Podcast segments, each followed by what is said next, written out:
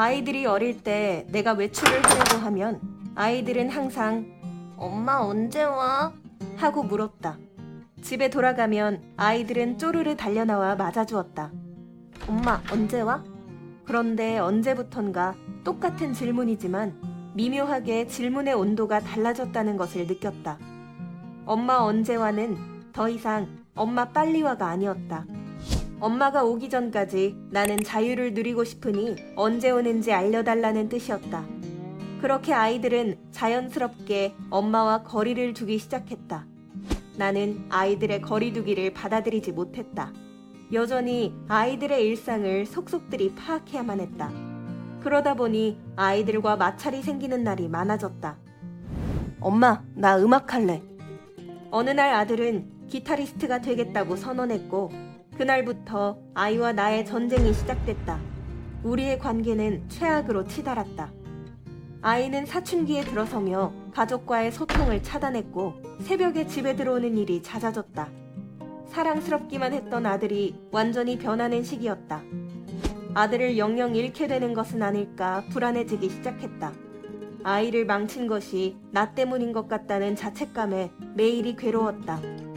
아이의 선택을 온 마음으로 지지하기까지, 아이와 관계를 회복하기까지 나는 짧지 않은 시간과 성장통을 겪어야 했다. 좋은 엄마 콤플렉스 버리기. 하루는 내 SNS를 보던 친구가 말했다. 너는 엄마가 아니라 무슨 학습 매니저 같아. 아, 그래? 그래 보여? 별일 아니라는 듯 대답했지만 나 우리 애들을 위해 이것저것 하고 있어요. 나 좋은 엄마예요. 하는 마음이 들킨 것 같아 뜨끔했다.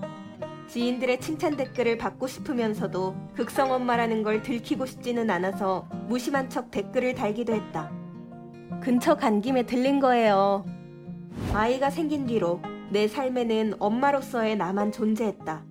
좋은 엄마가 되려면 나를 먼저 돌봐야 했지만 타인의 시선, 타인과의 비교가 더 중요했다. 남의 시선에 기준을 맞추고 있으니 아이들과의 행복한 관계가 가능할 리 없었다. 엄마들은 아이와 내 삶의 경계가 모호해지는 시기를 겪는다. 아이와 관계를 위해 좋은 엄마 콤플렉스를 내려놓자. 당신은 이미 충분히 좋은 엄마이니까. 엄마들 모임에 너무 자주 나가지 않는다. 엄마들 모임은 아이의 친구도 만들어줄 수 있고 아이들 고민을 나눌 수 있어서 긍정적인 부분도 많다. 하지만 아이들을 비교하게 되는 부정적인 영향도 있다. 엄마들 모임에만 갔다 오면 아이의 스케줄을 하나씩 추가하거나 다른 아이와 비교하며 아이를 꾸짖는 엄마들도 많다. 그룹에서 빠지면 다시는 안 끼워줄 것 같아서 혹시나 우리 아이만 따돌림을 당할까봐 쉽게 빠지지도 못한다.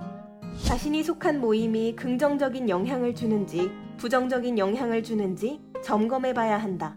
만약 모임이 끝난 뒤에 기분이 나쁘다거나 내 아이가 답답하거나 괜히 미워 보인다면 그 모임은 과감히 거리를 두어야 한다. 온라인 커뮤니티도 마찬가지다.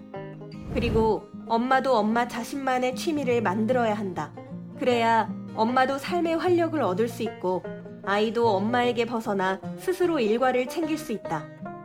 현상보다는 관계다.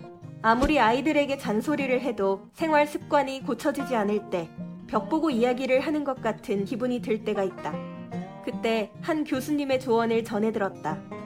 지금 나를 괴롭게 하는 아이의 행동과 성적 같은 것은 모두 지나갈 현상에 불과합니다. 현상을 바로잡겠다고 노력하다가 아이의 마음을 영영 잃어버릴 수 있어요. 현상보다는 관계입니다. 현상보다는 관계라는 말이 귀에 꽂혔다. 당장 거슬리는 현상을 바로잡으려다가 정말 중요한 아이와의 관계를 해칠 수도 있다. 아이가 당장은 부족해 보여도 관계가 나빠질 것 같은 지점에서는 입을 닫아야 한다. 아이들이 필요한 건 결국 스스로 찾아서 하게 된다. 사소한 일에 에너지를 소모하다 보면 정말 중요한 시기에 아이와 아무것도 할 수 없게 된다.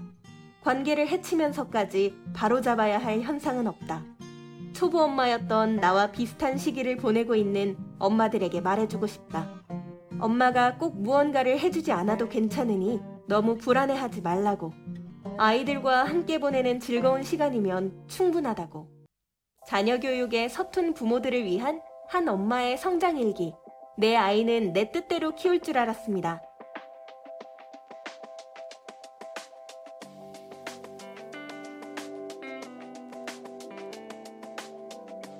이 콘텐츠가 도움이 되었다면 구독과 좋아요를 눌러주세요.